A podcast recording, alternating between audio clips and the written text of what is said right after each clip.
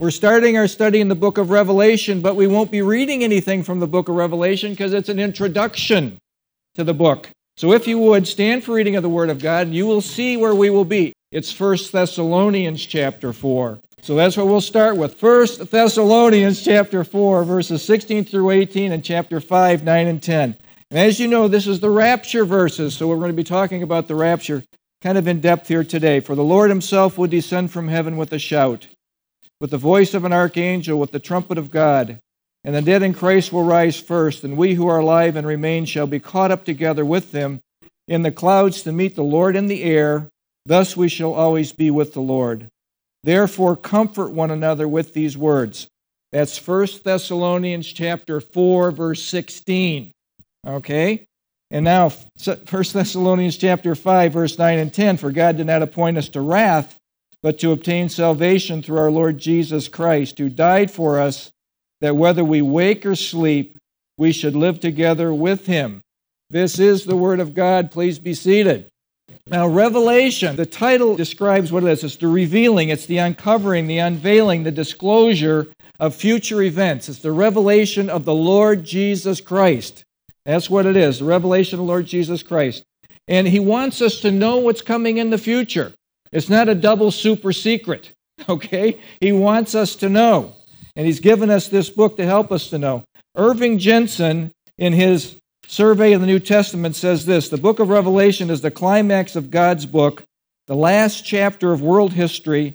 The opening book of Genesis records the beginnings of the universe and race, and, and the closing book prophetically reveals prophetically the, the eternal new heaven and the new earth.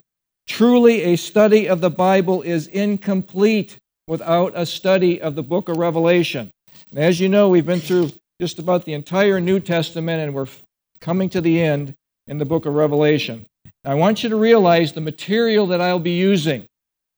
Paul Beck of Harpazo TV. He has there's a website, Harpazo TV, Paul D. Beck. He has a lot of great information that is very helpful for this. John Walvoord, The Revelation of Jesus Christ. Andy Woods teaching on the book of Revelation. Don Koenig, The Revelation of Jesus Christ through the ages. Arnold Fruchtenbaum, Footsteps of Messiah. Mark Hitchcock, The End. And the Preacher's Outline Sermon Bible. These will be the majority of texts that I use, but there will be more than that. And of course, we'll rely on the Holy Spirit to actually illuminate Scripture to us. So, we are embarking on a concentrated study of eschatology. Big word simply means last things, study of last things. My goal in the teaching.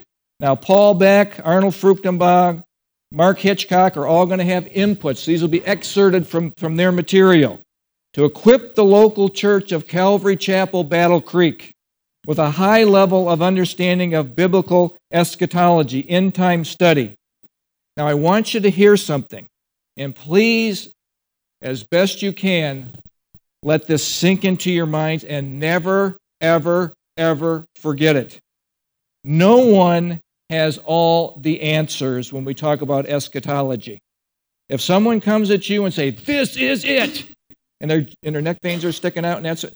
No, we don't know exactly what's going to happen. We have a good idea, and I'll present to you what I believe is a good argument for how this thing is going to unravel and un, unwind.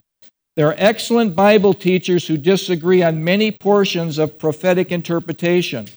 All have in depth knowledge of the Greek and the Hebrew and still come to different conclusions.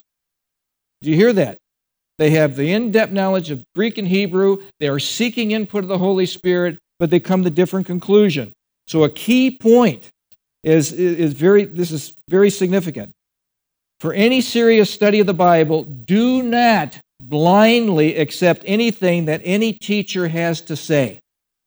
Don't do that. Acts 17:11 is a key verse. Always be a Berean. What does that say? Now these were more fair minded than those in Thessalonica, in that they received the word of, with all readiness and searched the scriptures. That's important.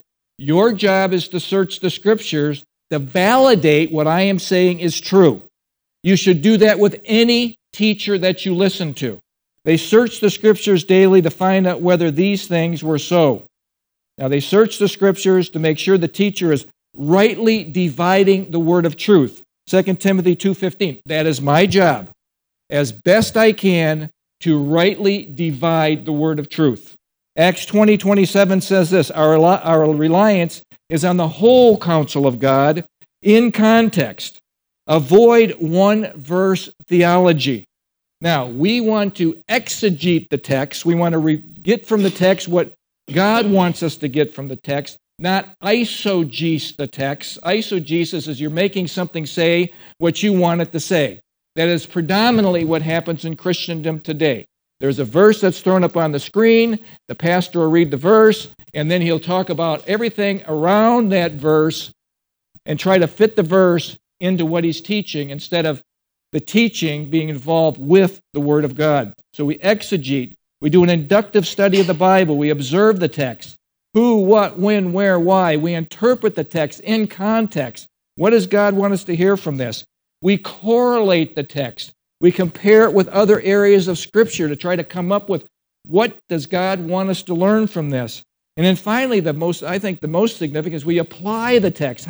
What does this mean to me today? It's great 2,000 years ago that they had this, but what does it mean to me today? That is the inductive method of Bible study. Now, it is important that the learner's marching orders are the following. Examine everything carefully, hold fast to what is good, avoid every type of evil. 1 thessalonians 5.21 secondly you must realize we're basing this on the word of god.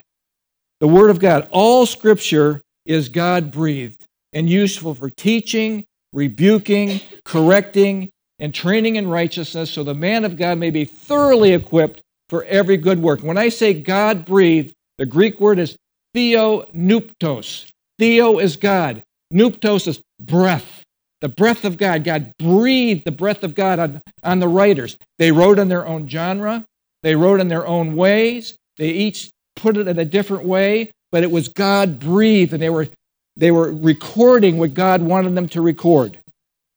That is what the scripture says. And then finally, we want, and this is, I think, so important today when we're living in a culture that wants to take us away from God take us away from the truths of God. And indoctrination into the culture is so heavy, so heavy, 24 7, boom, boom, boom. An anti God, anti God worldview is coming at us on the continuum. Colossians 2 8, see to it that no one takes you captive through hollow and deceptive philosophies that depend on human tradition or the basic principles of this world rather than on Christ. Let no one take you captive through hollow and deceptive philosophies. Remember, we have an enemy of our souls, and he is a deceiver. And he wants to deceive us and take us down a non truth road. Now, presuppositions. Presuppositions. Something that we already uh, assumed to be true beforehand. Presuppositions. And I like this, this, this, this comment. The only barrier to truth is the presumption that you already have it. Be willing to learn. Be willing to see things and, again, validate it with the Word of God. Validate it with the Word of God. So, be teachable. Now, of course, our foundation will be the Bible. The Bible. We believe the Bible is God's Word, is the foundation of our study. This is, is God's Word to humanity. And, and I want to suggest to you this Word to humanity has been challenged from the beginning. Genesis chapter 3, when Satan said to Adam and Eve, Has God thus said? Did God really say this? That's the question today with our culture. Not believing that this is the Word of God. And they come up with all kinds of reasons not to believe it. I'm going to show you why I think you should believe it momentarily. And we believe the Bible contains absolute truth and can be trusted. Now, there's internal evidence for the Bible 66 books, not one book like the, like, like the Book of Mormon or one book like the Koran or the Hindu Vedas. 66 books, 40 authors, written over 1,500 years, three languages, three continents, with an integrated message, with a, with a message to humanity that Jesus is, that, that, that a Messiah is coming in the Old Testament. In the New Testament, Messiah has come. And guess what? Messiah is going to come again. Jesus Christ is going to come again. That is the message to us. So God chose a book to convey must know information to those on planet Earth. Bible prophecy authenticates his message to creation. The Old Testament, there are 330 prophecies concerning his first coming. And they all happened just like they were prophesied. No other world religion has one. 330 in the Old Testament, and the entire Bible has 2,100 prophecies that speak of Jesus' second coming. His second coming. Christ's second coming deals with Christ establishing his kingdom. And his kingdom is a twofold kingdom it's a spiritual kingdom. When you believe that Jesus Christ died for your sins, you enter into the spiritual kingdom of God, his, his rule, his, his, his sovereignty. The goal of redemptive history is God getting a message to you and you believing it and you becoming part of the spiritual kingdom of God. But there's also a physical kingdom when Jesus will actually literally rule on the earth for a thousand years. That's Revelation chapter 20, verse 6. Now, the spiritual kingdom, again, it's a kingdom that you have to be born into. Jesus said in John 3 7, you must be born again. And we hear that all the time in Christendom. It's like Christianese, but it's significant in that every human that is born on earth is born with a sin curse. We are born separated from God. We are born dead, dead in our trespasses and sins. That's Ephesians 2 1. The only way that we have life is by Jesus Christ dying on the cross for us. We believe that, and then our spirits come to life within us and allows us to commune with the Holy God. We have to be given life. You must be born again. So there's a spiritual kingdom and there's a physical kingdom. Now, I believe that the Bible, and hopefully you do too, I think most people do here, is the inerrant, infallible Word of God that speaks to everyday life. And hear this, and this is important today, probably more so than any other time in the history of this country, because we have so much contrary information and contrary voices that we're being bombarded with.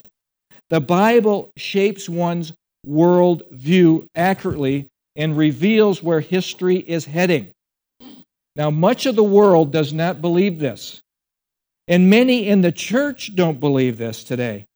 They believe that the Bible is full of errors, full of errors, full of mistakes, and it's impossible to transmit information accurately. The Bible has been, I think, ad- adequately transmitted from the very beginning to our day today. In the original, it was inerrant. It has been passed down, and there has been errors. But when you do textual criticism, you will find that the Bible is 98.5 to 99% textually pure. There's no work of, in antiquity that comes close to the accuracy of Bible transmission of Scripture. Scribes were meticulous in their transmission. The Bible, again, is 98.5% textually pure. None of the transmission errors affect any area of doctrine. Now, I want you to look at something with me. They will come on the screen to you in overhead. Josh McDowell's Evidence That Demands a Verdict. Now, these are works of antiquity Homer, Herodotus, Plato, Caesar, etc. Notice when they were written, like Homer was 800 BC, the earliest manuscript was 400 BC, the time gap is 400 years. The time gap is, is significant for each one of these until you get down to the New Testament. The Greek New Testament was originally written between 50 and 100 AD. This is when the books of the New Testament were written. The earliest manuscript is 130 AD. There's roughly about a 50 year time gap. There's over 5,800 Greek, Greek New Testament transmissions. There are also Syriac and Coptic transmissions and other transmissions. That's another 18,000. Look, we have all kinds of, tra- of, of information that has been transmitted to us that when you compare them, they are remarkably the same. Remarkably the same. So, and again, people make their life's work of textual criticism. They want to examine this to be sure this is true. And it has, bear, it has borne up under intense scrutiny. Now, another thing I want you to think about is this. When we're talking about faith and we're talking about believing, what sort of faith do we really have? Now, a lot of people say, oh, you just have blind faith. You just believe in this. This is just blind faith. Well, let me tell you just a little bit about faith here. Unreasonable faith is believing in something in spite of the evidence. Blind faith is believing in something without any evidence. We don't believe that's what, what the study of the scriptures is. Reasonable faith is believing in something because of the evidence, and that we think that we have reasonable faith, reasonable reasons to believe what we believe. There's empirical evidence that we have. And again, no other work in literature has been so carefully and accurately copied as the Old Testament and the New Testament. Most of our modern day Bibles are based on a thousand year old manuscript. The Masoretic text is the Old Testament text. And people would have the argument you cannot transmit information from point to point B through a whole bunch of people without there being errors. In 1000 AD, the Masoretics had a text that was the most current one that we had in modern times. And so people would ma- maintain that argument that there has to be errors in there because humans just cannot transmit it accurately. And then there was a discovery in 1946 at Qumran in Israel. And when that Jewish guy threw a rock into a cave, broke a vase, and went in to explore and had all these well preserved documents and they had information that was from 250 BC in the book of Ezekiel. And when they compared it with the Masoretic text, it was amazingly, amazingly accurate, the Masoretic text. As a matter of fact, it was 99% accurate. That the Masoretics had that copied almost word for word 1,250 years prior comparing the 1250 to the Masoretics. It was incredible. God preserved his word. We have the prophetic evidence, again, prophecy over and over coming to fruition, just as the Bible has said. We have archaeological discoveries, which I've mentioned prior to this. Lead archaeologist Nelson Glueck says this It may be stated categorically that no archaeological discovery has ever controverted a single Bible reference. It has confirmed the things that we see in our Bible. There's anecdotal evidence of truth. Look at the changed lives. Look at the Apostle Paul, who was a Christ hater. He wanted to kill Christians. And he was killing Christians, imprisoning Christians, and then his life was radically changed on the road to Damascus and he became a rabid Christ follower. That's anecdotal evidence, but also look at what's happened to societies. Please hear this. This is very significant. Before Christianity, there were cults that practiced all sorts of human sacrifice. This comes from, from the notes of a guy named Leonard Sweet. They practiced self mutilation, self castration. The weak were despised, the poor were maligned, the handicapped were abandoned. Christian infanticide was rampant, and there was all kinds of, of, of sacrifice of children to false gods. Slavery was run of the mill. Gladiatorial combat in the circus, Nero circus, was common. Man's inhumanity, the man was off the charts. Aristotle, a Greek philosopher, not only condoned institutionalized slavery, provided an elaborate argument for it. He also was a misogynist. He, he did not think women should have anything equal. Aristotle called man begotten and woman misbegotten. And because a woman's reasoning was without authority, accepted no female students. Now, contrast this with Christianity and Jesus Christ. Jesus and his followers, known as the church, insisted on the concept of human dignity and the value of every human soul. Only the church built hospitals, took care of the abandoned, the disabled. Only the church celebrated charity and selflessness as the highest virtue and elevated the status of women in the culture. People look at Christianity as being oppressive to women. No, no. Christianity freed women. You look at the rest of the world. You look at Hinduism. You look at Buddhism, Buddhism and, and Islam and how they look at women. They are very second class. Very second class. Believing what the Bible says is not blind faith, it's reasonable faith. And God has given humanity accurate information about what He wants us to know. Another thing I want you to think about is this. Think about this. If you believe, and I do believe, that God created the universe, He created the stars, the galaxies, the whole solar system, and the intricacy of, the, of all those heavenly bodies moving at breakneck speeds, everything well coordinated and organized, because that's how God is organized.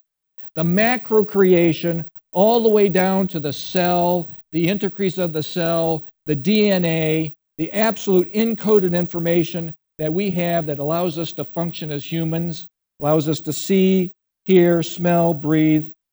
If God can do that, He can very easily get accurate information in a book to His people. Which do you think is the biggest miracle? Creating everything and keeping it all going, or getting you a book that He wants? He can do this. He can do this. I mentioned a worldview.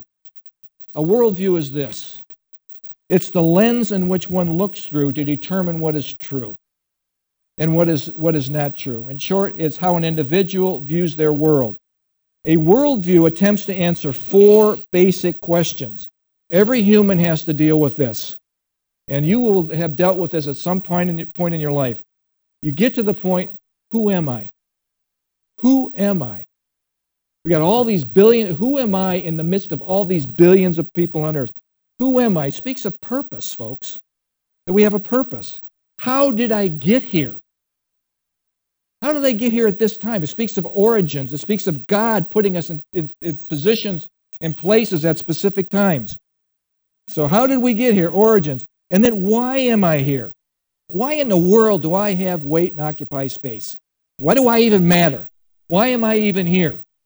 Well, I think you're here for one reason, and that is to come to know the God of creation through Jesus Christ. That's why we're here. That's why we're born into this world. We're born to know Him, to serve Him, and to tell other people about Him, and to live righteously here as an example of Him being in us. Where am I going when I die? That's the final thing.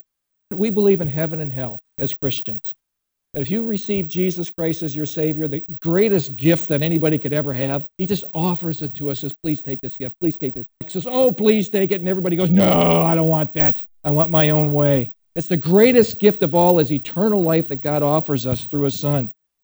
I believe that Christianity answers these questions better than any other worldview. And I want you to think about something. There's no place that you can go in this world that people do not have eternity printed on their being. You go to, you go to the East, and they, there's religions that are looking at something else. There's, we, there's something more than this. If this just doesn't end here where we're dust in the earth, it's not what it's, that's not what they believe. Ecclesiastes 3.11 says this, God has put eternity in the hearts of people. God has done that.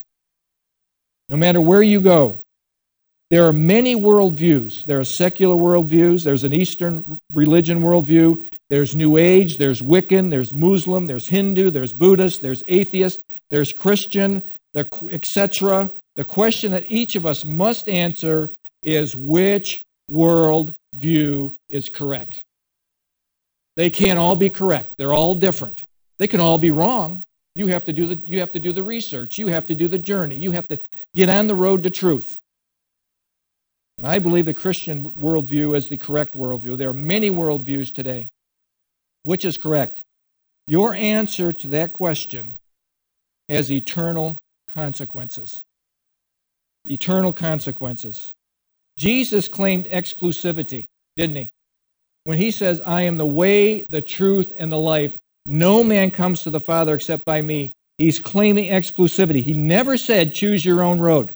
See, postmodern today is your truth is your truth, my truth is my truth. Hey, who knows what truth is? You go to the truth tree and you pick off a truth leaf, and that, that's what I'll believe today. Oh no, we believe that there is absolute truth, and it's, and it's in our God. It's in our God. It's not in us making up truth as we go along our merry way through life. Choose your worldview. Choose your truth. Choose your way. Jesus never said that. He said, I am the way, the truth, and the life. No man cometh unto the Father but by me. He said, I am the door. If anyone enters by me, he will be saved. And remember, that door is wide open. He desires that all men be saved and come to a knowledge of the truth. But there's only one way to God, and that is through Jesus Christ. And believe me, humanity cringes at this. You look at people today and you say the exclusivity of Jesus, and it is offensive to people. It is offensive and it is just it just raises their hair in the back of their necks. People cringe. Why? Because people generally do not want to submit to God. They want their own way. I'm an American. I'm free. I can choose my own way. You can choose your own way. But if it's not through Jesus Christ, it's the wrong way. You can be very sincere, again, but be sincerely wrong. I did it my way is not going to get you to heaven. We are here to study the philosophy of history presented in the Bible. We're here to study how God has created, how He's documented what is going to happen. Remember, history is His story. It's His story. And again, prophecies have been fulfilled, and they come 100% predictive prophecy is what we have in our, in our scripture. 100%. And I'll tell you, this stymies atheists. This stymies other world religions because they have none. They have no answer for this. And remember, how a person believes has consequences. If you have good beliefs, proper beliefs, great consequences. If you had bad beliefs, you're on the wrong road, you have bad consequences. It's all about the Lord Jesus. There's an eternity, there's a heaven, there's a hell. And folks, after this life, there is no second chance. This is it. this is our time. Do the research, ask God to reveal himself to you, and he will. He will. Get on the truth road. Many have taken this journey, folks, and many have been convinced that Jesus Christ is who he said he was. The only way. Now, I want to take another little journey here. The next event on the eschatological scale. Eschatology, remember? Last days, end time. Okay? is the rapture of the church. 1 Thessalonians chapter 4, verse 16 and 17 say this. For the Lord himself will descend from heaven with a shout, with the voice of an archangel, and with the trumpet of God. And the dead in Christ will rise first. Then we who are alive and remain shall be caught up. That's the Latin word rapturo, means rapture. It is the Greek word harpazo. We'll get to that in just a second. We caught up together with them in the clouds to meet the Lord in the air, and thus we shall always be with the Lord. Therefore, comfort one another with these words. Now, I want you to notice in your Bible, if you have a study Bible, chapter 5, it might have in the heading there, Day of the Lord. The day of the Lord is when Jesus takes back planet Earth. It is a period of time. So, what I think is happening here is a rapture is mentioned first, and the church is taken out, and then we go into the day of the Lord, where Jesus is taken back planet Earth.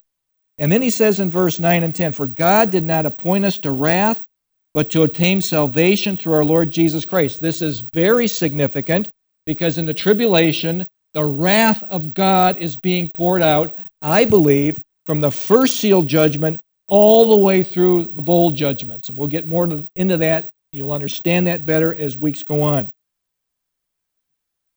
But to obtain salvation through our Lord Jesus Christ, who died for us, that whether we wake or sleep, we should live together with him. I'll include verse 11. Therefore, comfort each other. Comfort each other. You don't, we're not going to go through the wrath. Comfort each other and edify, build one another up, just as you also are doing. The rapture of the church. The subject of the rapture, you must hear this, is one of the strangest subjects in Christendom. Okay? Causes a lot of consternation with people, and there's different views on it. And it's still Christian, okay?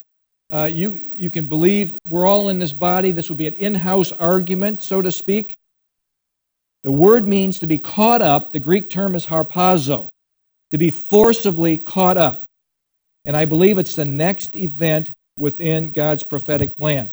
Now, there are different views of the rapture. different views of the rapture. There's pre tribulation, mid tribulation, post tribulation means there's not really a rapture. Jesus comes, you're caught up, and you come right back down. Pre wrath, partial rapture. Bible students differ on the timing of the rapture and are still Christian. We can still fellowship with people that disagree about this, okay? That's an important thing to remember. A question to ask yourself, though, is this, and I think it's a great question. Are we looking for Christ to return, or are we looking for the Antichrist? And I would suggest to you only the pre tribulation rapture view looks for Christ to return and not the Antichrist. If you would, on the screen is going to be an Andy Woods rapture view comparison. And you will notice the different views of the rapture. The pre tribulation rapture, we believe, or at least I believe, happens before the seven year tribulation period. We're caught up to meet the Lord in the air, and then we go through the seven year, the seven year tribulation period. We have exited. We're not part of this. We're not part of the wrath of God, and we return for the thousand year millennium. Mid tribulation, Marv Rosenthal popularized this view. And in the middle of the tribulation, at the three and a half year point, when Antichrist sets himself up in the temple to be worshiped as God, then the church is taken out, and the wrath of God is the last part of this three and a half years. Okay? And then you come back.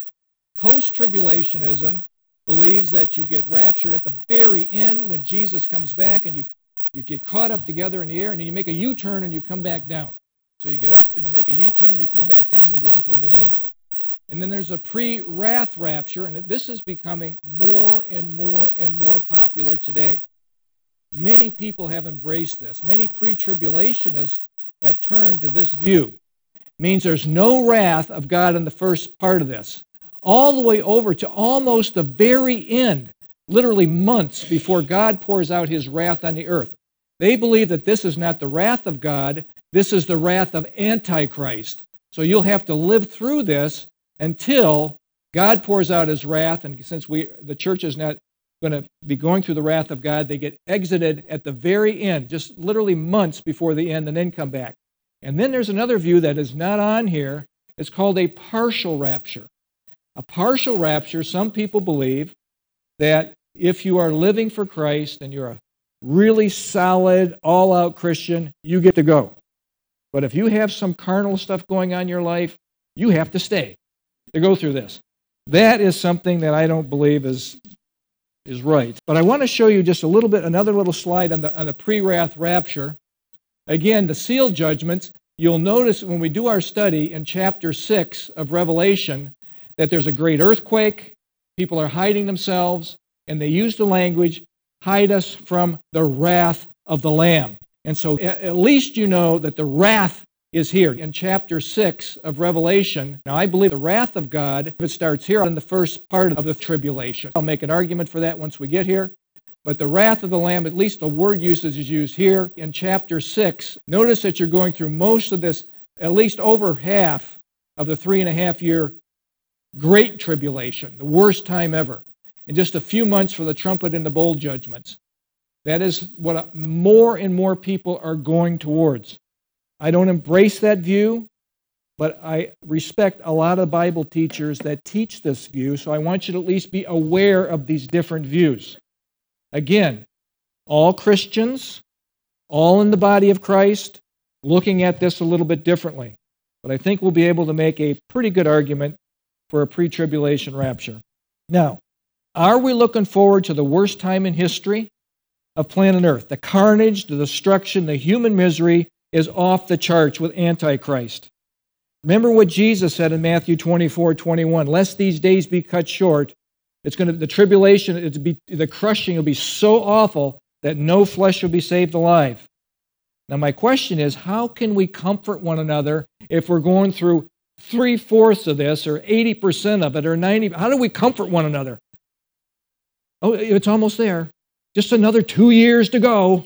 Here we go. You just bear up as they're killing your kids and they're killing. There's going to be lots of death in this thing. It's going to be the worst time in the history of planet Earth. Or are we looking for the blessed hope and the appearing of the glory of our great God and Savior Christ Jesus? Titus 2:13. Folks, we can comfort one another with the blessed hope that we're not going to be here. Is our blessed hope the rapture or is it the second coming? Now, there's another thing here from Andy Woods. Does a good job with these overheads. Comparing the rapture of the church with the second coming. Again, we read the rapture verses. Second coming verses are Revelation 19, 11 through 16. We've read those in our Daniel study numerous times. But there is a difference between these two. Christ comes in the air in the rapture. Christ, we meet him in the air. Christ comes to earth at the second coming. He comes for his saints in the rapture. We come back with him at the second coming. Rapture is a blessing. The second coming is going to be a judgment for those on earth. rapture affects only believers. The second coming, there's going to be believers on earth at that time who survive the tribulation, but it's going to be awful for the unbelievers. The rapture is invisible in a moment, in the twinkling of an eye, at the last trump. Remember, it's fast, it's invisible. When Jesus comes back in Revelation 1 7, the second coming, every eye will see him. Remember when he ascended into heaven in, in, in Acts 1 9. This same Jesus will come in like manner. He's going to become visible. He's going to come down to the earth. Every eye will see him. Big difference. The rapture is announced by an archangel and the trump of God. There's a lot of noise here. This one's the second coming. The angels are going to be coming back with us to earth. There's no trump. There's not a lot of noise. There's just Jesus coming back, and everybody's going as they're seeing this thing. The rapture, there will be a resurrection. The resurrection. There's no resurrection here with the second coming. And the rapture is the rescue of the church, and the second coming is the rescue of Israel.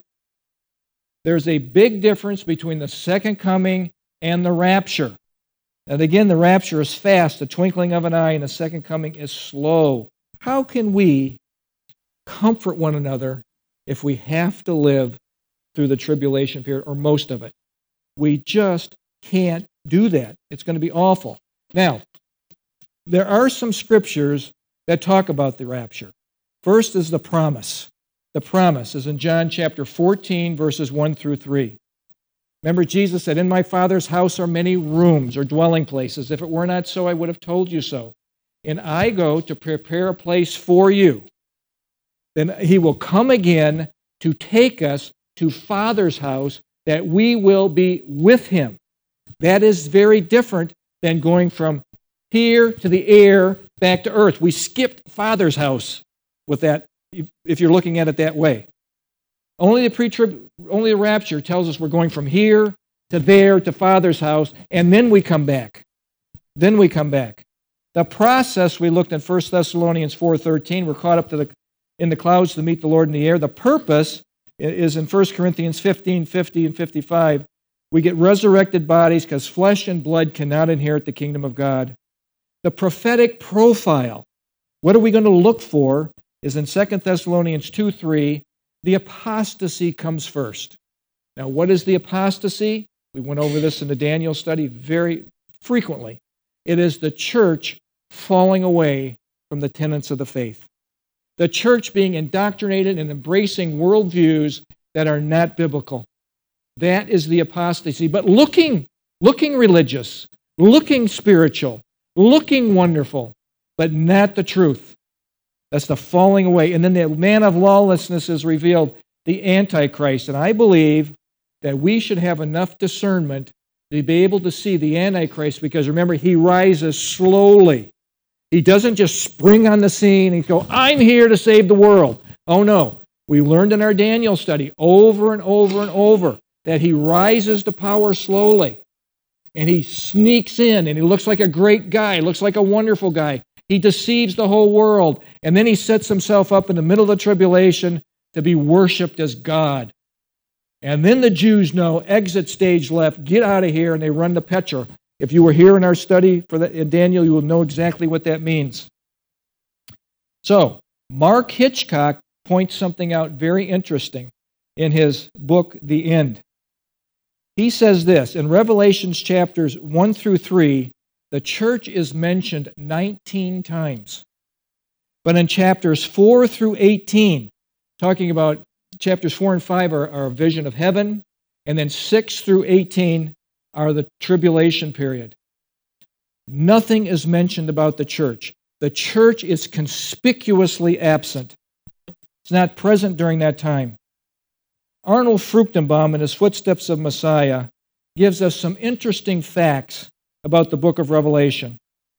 He says this The book of Revelation has no direct quotations from the Old Testament, but has 550 references to the Old Testament. And the, the biggest references are to the book of Daniel, and that's why we studied Daniel before Revelation, so we would have a clue on what's going on. There are also uh, references from Zechariah, Isaiah, Ezekiel, and the Psalms. Now, a lot of people ask the question when you're going through the Old Testament and you see all these prophecies that are going on, and they wonder, how can you put all this together with all these guys writing at different times? And how do we put all these prophecies together about what's coming in the future? Well, Revelation does that. The book of Revelation takes prophecies scattered throughout the Old Testament, puts them in an order that the sequence of events can be determined. We can have an idea what's going on. Now, in any good introduction, you're going to have to have the date, the destination, the background, and that sort of thing. So, Revelation was written by John the Apostle in 96 AD. He wrote it on the island of Patmos where he was exiled for his Christian stand. That's Revelation 1 9. Now, I want you to think about something. 96 AD is a very important date because there are folks in Christendom that believe the book of Revelation was written before 70 AD. It was written at a time uh, these would be preterists. All these things that happened in the book of Revelation happened at the time Nero destroyed Jerusalem in 70 AD. Nero would be a picture of the Antichrist. All the carnage that you see in the book of Revelation would be the tribulation period. Now, they're, they're missing a lot of stuff because there's all kinds of celestial stuff that goes on, all kinds of amazing things that go on that did not happen at that time. It's impossible for that view to be true but there's a huge portion of Christendom that believes that. That's called preterism. Now, why, why, what evidence do we have that it was 96 AD? Well, Irenaeus was an early church father. Listen to the name Irenaeus. He lived from AD 120 to 202. He was a disciple of Polycarp. Now, these words aren't going to mean anything to you, but Polycarp was a disciple of John himself. So it went from John to Polycarp to Irenaeus. The information. Now, Irenaeus writes this John had his vision of the apocalypse toward the end of Domitian's reign. Domitian is a Caesar in Rome. Domitian reigned from 81 to 96 AD. So it had to be it had to be past 70 AD. He was assassinated and again, the book of Revelation was not written pre 70 AD as the preterists claim. Now, I want you to think about something.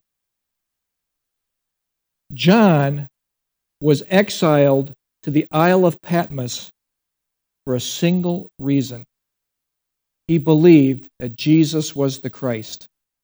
He believed that Jesus was the Christ. He didn't, he didn't instigate a revolution. He didn't cause trouble for the government. He didn't do anything illegal. It was simply for believing in Jesus Christ. And many, many in the history of the world have been martyred for that very reason the simple thing of just believing in Him. And more so in the 20th century than any time before.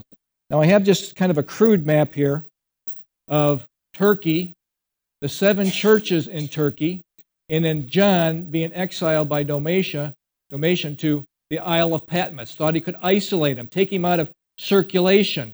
Lo and behold, God, the Lord Jesus, gave him the revelation of Jesus Christ, which was then disseminated to these seven churches to tell them about tragedy is coming, persecution is coming, but God is sovereign, God is in control, God rules.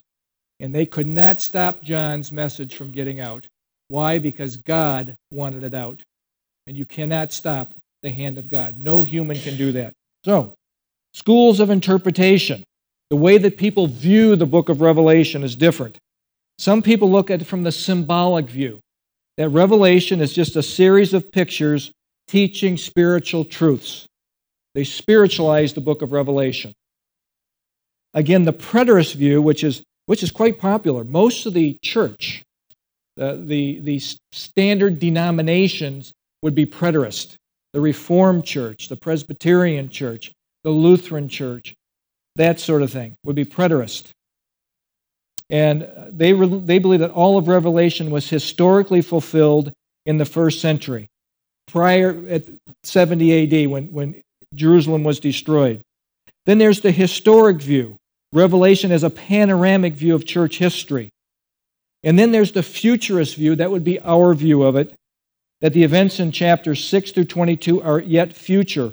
They literally depict people and events yet to appear on the world scene. And I think there's some good arguments for this. Now, again, there are em- enormously gifted, spiritual, Holy Spirit filled people that look at this differently.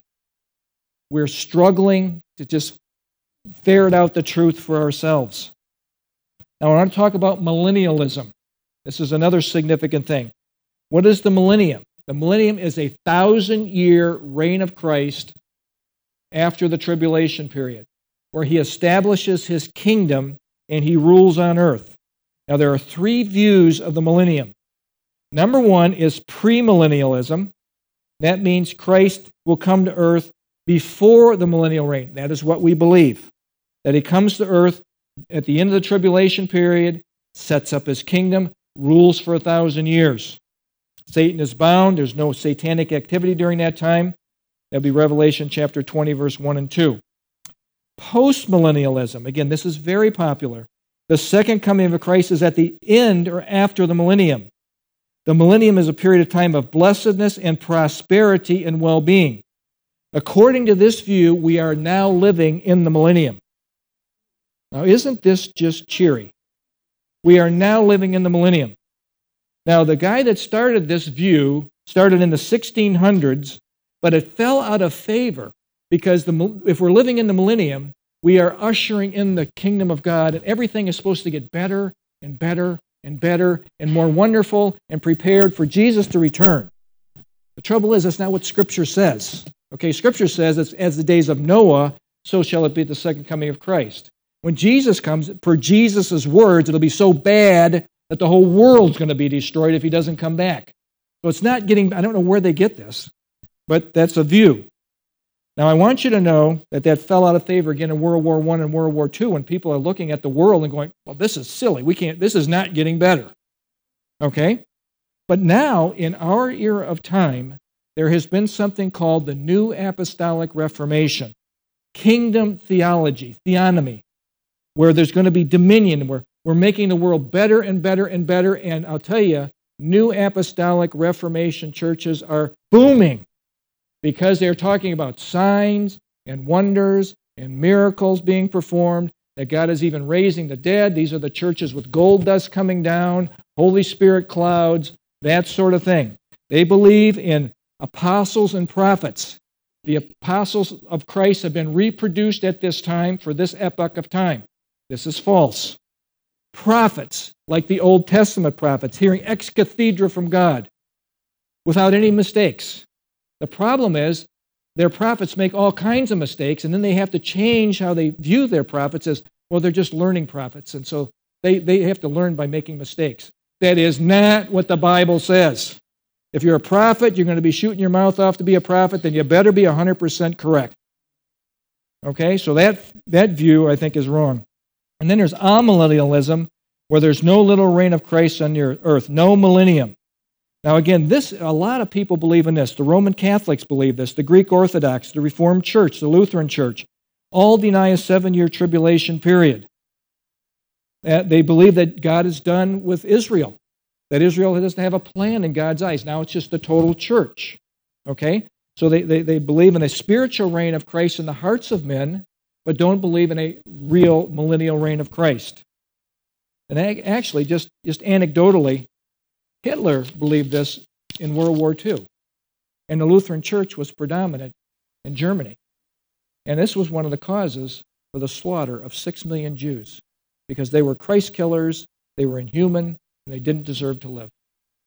That was the view of amillennialism and replacement theology. Conclusion things to think about. When all is said and done, every person who has believed God and believed in Jesus Christ as their Savior will have resurrected bodies and will go into the eternal kingdom with God. They will dwell with God forever. Those who reject Jesus Christ say, I don't want you. I don't want your way. I'll have my own way, Jesus. They're going to reject him. They'll end up, unfortunately, it's a tragedy of tragedies, in the lake of fire, separated from God forever in, in the torment. And Jesus said, he was very specific. He talked a lot about hell. Don't go there.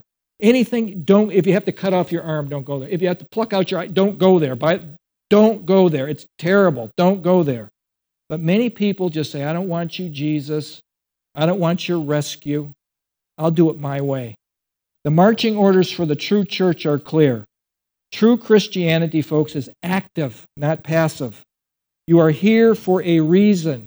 You have life and breath for a reason. You have a purpose. Jesus said to them in John 20, 21, As the Father has sent me, I also send you. It's active. I send you, active.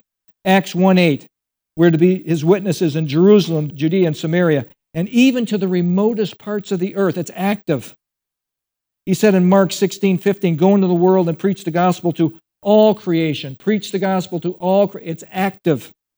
Then there's repentance for the forgiveness of sins should be proclaimed in his name to all nations, beginning from Jerusalem. It's active. And then finally, the Great Commission, Matthew 28 19 and 20. Go therefore and make disciples of all nations, baptizing in the name of the Father, Son, and the Holy Spirit, teaching them to observe all things that I have commanded you, and lo, I'm with you always, even to the end of it. It's active. It's active. Christianity is not passive. Christianity is not entertainment. Just go and entertain me. Make me feel real. It's active, it's involvement. The book of Revelation will tell us what to expect as our world winds down, how things will end, and that there is a new world coming. God wants everyone to be part of his new world. The invitation goes out to all. It's simply believe and receive. Believe and receive the gift of salvation. And I want you to think of this we are still here. Each one of us are still here for a purpose. We still have the honor and privilege of serving our Lord. And the scripture is clear. That is what God expects from us. Don't waste your life. Engage in things that will last for eternity. You're abs- you'll be absolutely thrilled, you'll be absolutely ecstatic that you said yes to Jesus Christ. Next week, our Revelation journey begins in Revelation chapter 1, verse 1. Selah. You know what Selah means? 71 times in the Psalms it says pause and think. Do some introspection. Allow the Holy Spirit to probe your heart and prepare for the journey of your life as we study the book of Revelation. Let's pray. Father, we thank you for this time that you've given us again to study the Word of God, the true Word of God. And Lord, I pray that this Word will penetrate the veneer, the outer coverings, the, the, the shell that we have over us. Pierce the heart, Lord. Take the scales off.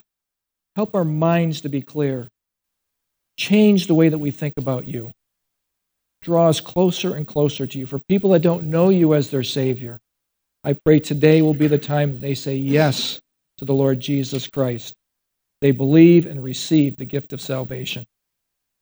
Lord, we have one chance at this, the time called our life.